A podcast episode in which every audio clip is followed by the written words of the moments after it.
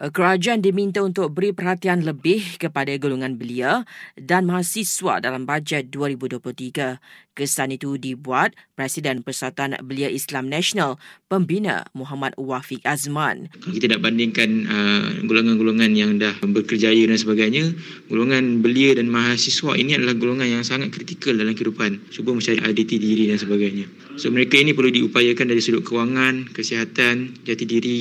Berikut harapan Muhammad Wafiq untuk bajet kali ini. Keduanya, saya sangat menekankan kepada pendidikan dan institusinya adalah untuk bangunkan semula potensi universiti, mahasiswa atau pelajar dan golongan pendidik. Kemudian bajet untuk pembangunan jati diri pelajar dan belia. Bajet kepada akses pelajar terhadap ilmu.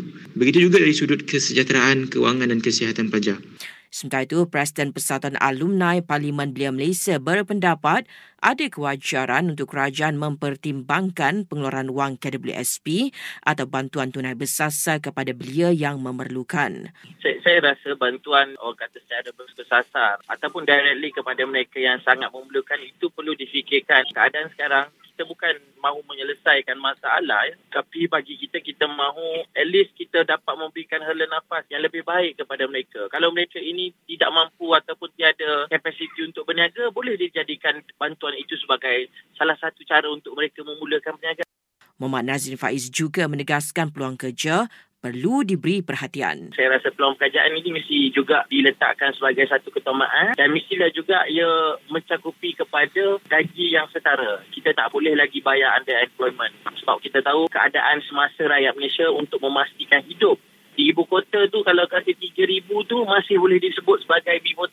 Berdasarkan undian di Twitter Astro Radio News, setakat ini juga lebih 14% responden mahu peluang pekerjaan diberi keutamaan dalam bajet.